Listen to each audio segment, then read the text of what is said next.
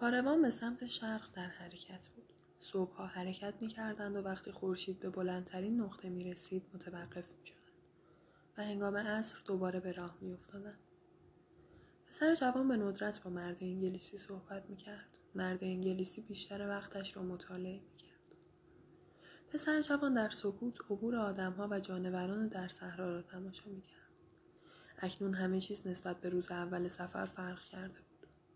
آن روز پر از هیاهو و گریه کودکان و صدای جانوران و فرمانهای عصبی راهنماها و بیدادهای بازرگانان در هم آمیخته بود. اما در صحرا فقط صدای باد جاودان و صدای پای حیوانات شنیده می‌شد. حتی راهنماها هم با یکدیگر زیاد صحبت نمی‌کردند.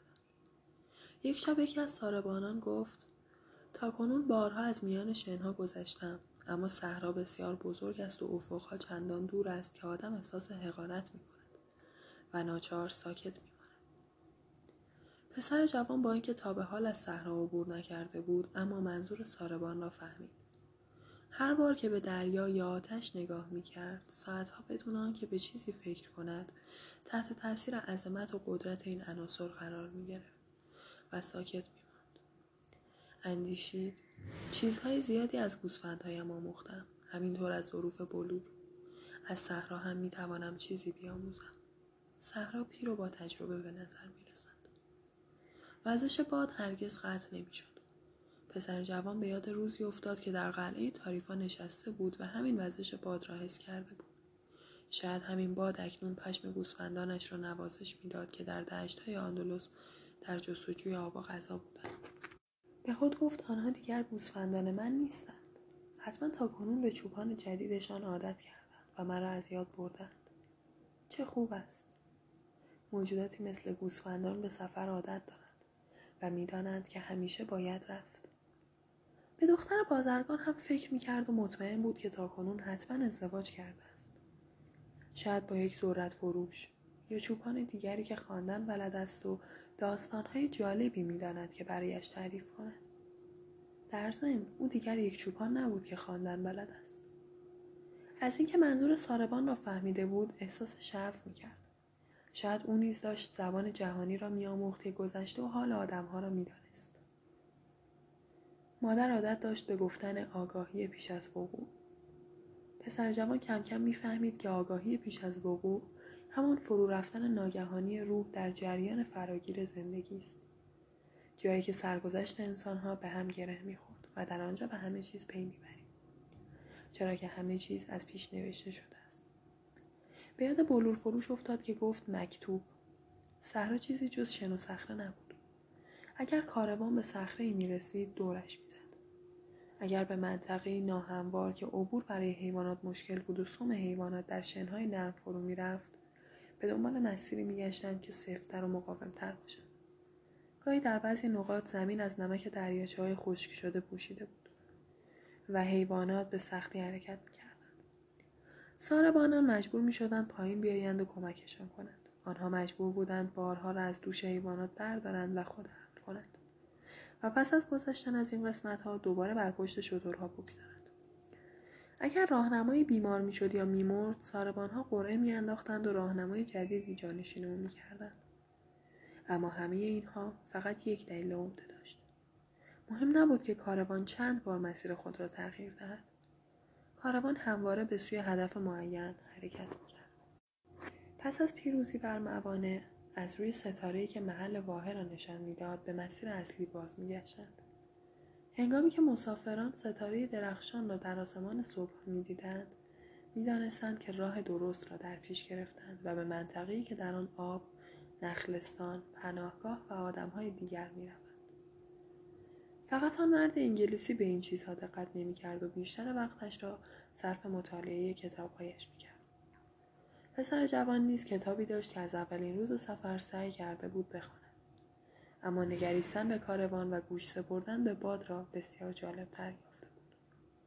به محض اینکه شطورش را بهتر شناخت و توانست با او ارتباط برقرار کند کتابش را به کناری انداخت. کتاب یک بار اضافی به شمار می آمد هرچند دچار این خرافه شده بود که هر بار این کتاب را میگشاید شخص مهمی را ملاقات می‌کند. سرانجام با ساربانی که در کنار شطورش راه می‌رفت دوست شد. شبها وقتی دور آتش می نشستند پسر جوان عادت کرده بود که از خاطرات دوران چوپانیش برای ساربان تعریف کنه. در یکی از این شبها ساربان از زندگی خودش گفت. من در نزدیکی ابقیروم زندگی می کردم. باغ میوه و همسر و فرزندانی داشتم و تصور می کردم تا زنده هم اوضاع زندگیم تغییر نخواهد کرد. یک سال وقتی برداشت محصول بهتری داشتم به مکه و یگانه تکلیفی که در زندگی انجام نداده بودم را انجام دادم. حالا می توانستم به هیچ دقدقه بمیرم و از این فکر احساس خوشایندی به من دست می‌داد. یک روز زمین به شدت لرزید و رود نیل بیش از حد توقیان کرد. چیزی که گمان می کردم فقط برای دیگران رخ می دهد این بار برای من اتفاق افتاد. همسایه هایم نگران بودند که سیل درخت های زیتون را با خود ببرد و همسرم می ترسید که بچه ها را از دست بدهد و من می ترسیدم که همه چیزم نابود شود. زمین هایم نابود شد و مجبور شدم راه دیگر برای امرار معاش پیدا کنم. اکنون ساربان هستم اما آن مصیبت به من آموخت که کلام خدا را درک کنم. اگر انسانها قادر باشند به آنچه در زندگی نیاز دارند و به آنچه خواهان آن هستند دست پیدا کنند هرگز لازم نیست از ناشناخته ها بترسند ما تنها ترس از دست دادن اموال و دارایی ها و کشتزارهایمان را داریم. اما هنگامی که بفهمیم سرگذشت ما و سرگذشت جهان هر دو توسط یک دست نوشته شده است ترسمان کم می شود. گاهی وقتها ها به یکدیگر برخورد می همواره آنها چیزی داشتند که دیگری نیاز داشته باشد. گویی به حقیقت یک دست همه چیز را نوشته بود. وقتی همه کنار آتش می نشستند ساربانها برای همدیگر داستانهای صحرا را تعریف می کردند. گاهی اوقات مردان اسرارآمیزی که با نقاب صورت خود را پوشانده بودند با آنها برخورد می کردند. آنها بادیه نشینانی بودند که حرکت کاروانها را زیر نظر داشتند. آنها در مورد راهزنان و قبایل بربر هشدار می‌دادند. و همه صورت خود را به غیر از چشمهایشان می پوشندن. با لباسی سیاه در سکوت می آمدند و در سکوت می رفتند. یکی از همین شبها ساربان کنار پسر جوان و مرد انگلیسی آمد و گفت شایع شده که بین قبایل جنگ در گرفته است هر سه ساکت ماندند با اینکه هیچ کس حرفی نزد پسر جوان موجی از ترس را در فضا حس کرد یک بار دیگر زبان بی کلام یعنی همان زبان جهانی را تجربه می کرد. پس از مدتی مرد انگلیسی پرسید آیا خطری هست؟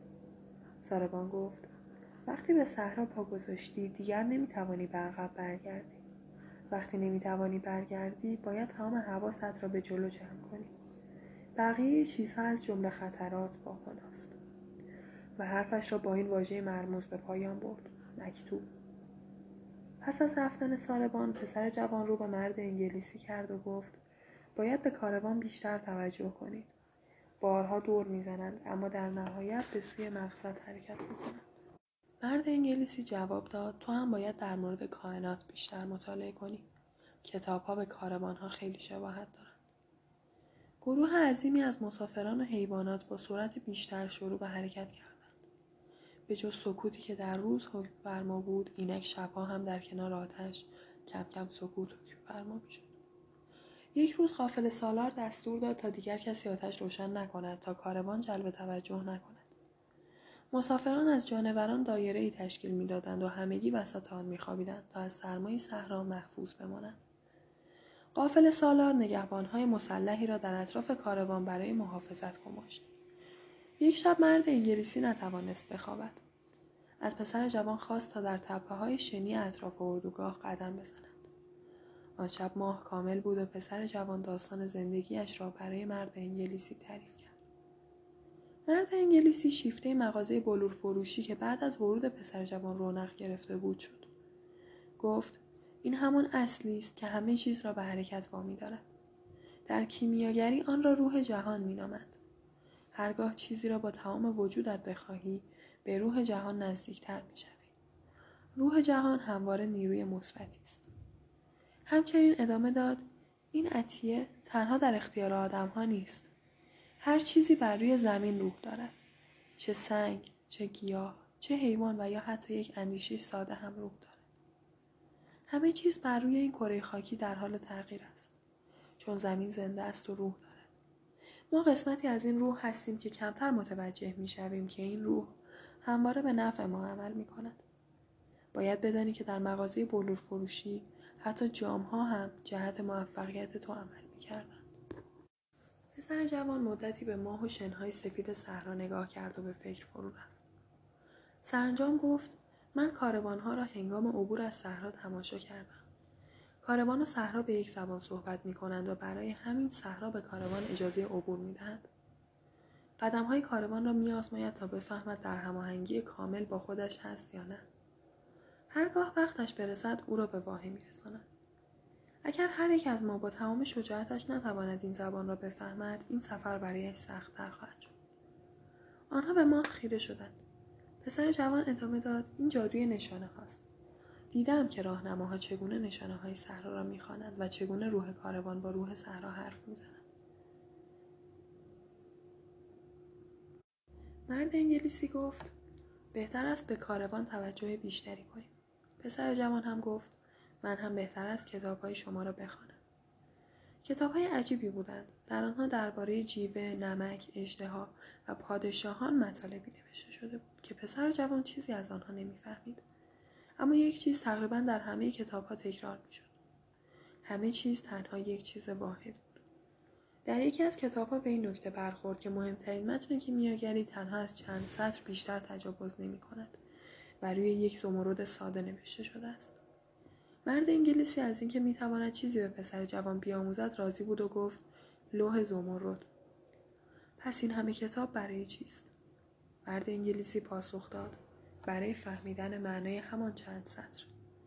اما ظاهرا به گفته خودش اعتقاد نداشت. تنها کتابی که برای پسر جوان جالب بود کتابی در مورد سرگذشت کیمیاگران مشهور بود. کسانی که تمام عمر خود را صرف تصفیه فلزات در آزمایشگاه ها کردند. بنا به عقیده آنها اگر فلزی سالها تحت تاثیر حرارت باشد سرانجام تمام خواص خود را از دست می دهد و آنچه باقی می ماند روح جهان است. روح جهان به کیمیاگران اجازه می دهد که به معنی همه چیز بر روی زمین پی ببرند. زیرا زبانی است که همه موجودات از راه آن با هم ارتباط برقرار می کنند. آنها این کشف را اکسیر اعظم می نامند. قسمتی از آن مایع و قسمتی از آن جامد است. پسر جوان پرسید آیا با مشاهده آدم ها و نشانه ها نمی توانید آن را درک کنید؟ مرد انگلیسی با پرخاش پاسخ داد شما دوست دارید همه چیز را ساده بگیرید. کیمیاگری یک کار جدی است و در هر مرحله باید درست همانطور عمل کرد که استادان میآموزند. پسر جوان متوجه شد که بخش مایع اکسیر اعظم اکسیر جوانی نام دارد. اکسیر جوانی بیماری ها را درمان می کند و به کیمیاگر جوانی همیشگی می بخشد. به قسمت جامد اکسیر اعظم هم سنگ کریمه می‌گویند مرد انگلیسی گفت یافتن سنگ کریمه به هیچ وجه آسان نیست کیمیاگران سالها در آزمایشگاه ها می ماندند و با آتشی نگاه می کردند که فلزات را تصفیه می. آنها مدت های طولانی کنار آتش می نشستند و به این ترتیب کم کم غرور و خودبینی را از دست می دادند. کیمیاگران به این نکته پی بردند که تصفیه فلزات منجر به تزکیه نفس خود آنها می شود. پسر جوان به یاد بلور فروش افتاد او گفته بود پاک کردن جام ها بسیار خوب است چون هر دو از شر افکار پلید آزاد می شود. پسر جوان هر بار بیشتر متقاعد می شد که در زندگی روزمره نیز می توان کیمیاگری آموخت. مرد انگلیسی ادامه داد به علاوه سنگ کریمه خاصیت دیگری هم دارد. مقدار ناچیزی از آن می تواند مقدار زیادی از هر فلز را به طلا تبدیل کند. همین جمله باعث شد پسر جوان به کیمیاگری علاقه مند شود. فکر کرد که با کمی صبر می تواند همه چیز را به طلا تبدیل کند. او زندگی افراد مختلفی که در این کار موفق شده بودند را مطالعه کرد. افرادی همچون هلوتیوس، الیاس، فولکانلی، جابر که داستانهای جالبی داشتند. آنها سفر کرده بودند، با انسانهای فرزانه ملاقات داشتند. در حضور افراد دیرباور معجزاتی انجام داده بودند. سنگ کریمه و اکسیر جوانی را در اختیار داشتند. اما وقتی که خواست شیوه به دست آوردن اکسیر اعظم را یاد بگیرد کاملا گیج شد. آنها جز نقوش در هم دستورالعملهای رمزی و خطوط مبهم چیز دیگری نبودند. یک شب از مرد انگلیسی پرسید چرا کیمیاگران همه چیز را سخت می‌گیرند؟ و متوجه شد که مرد انگلیسی برای کتابهایش دلگیر و دلش برای آنها تنگ شده است. گفت چون تنها کسانی که رسالت فهمیدن دارند قادر به درک آن می باشند. فکرش را بکن. اگر همه دنیا شروع کنند به تبدیل کردن سرب به طلا آنگاه طلا ارزش خود را از دست می‌دهد. تنها کسانی که پشت کار دارند و از جان و دل همه چیز را عمیقا مورد مطالعه قرار می دهند به اکسیر ارزم دست مییابند. برای همین است که وسط این صحرا هستم. برای ملاقات کیمیاگر واقعی که در کشف این رموز به من کمک کند این کتاب ها کی نوشته شدند قرنها پیش. آن زمانها دستگاه چاپ وجود نداشته. پس راهی وجود نداشت تا همه مردم دنیا با کیمیاگری آشنا شوند. چرا آنها از این زبان عجیب و غریب و پر از نگار استفاده کردند؟ مرد انگلیسی پاسخی نداد. فقط گفت این چند روز فقط به کارمان توجه کردم و هیچ چیز جدیدی کشف نکردم. تنها چیزی که فهمیدم این است که روز به روز صحبت درباره جنگ بیشتر می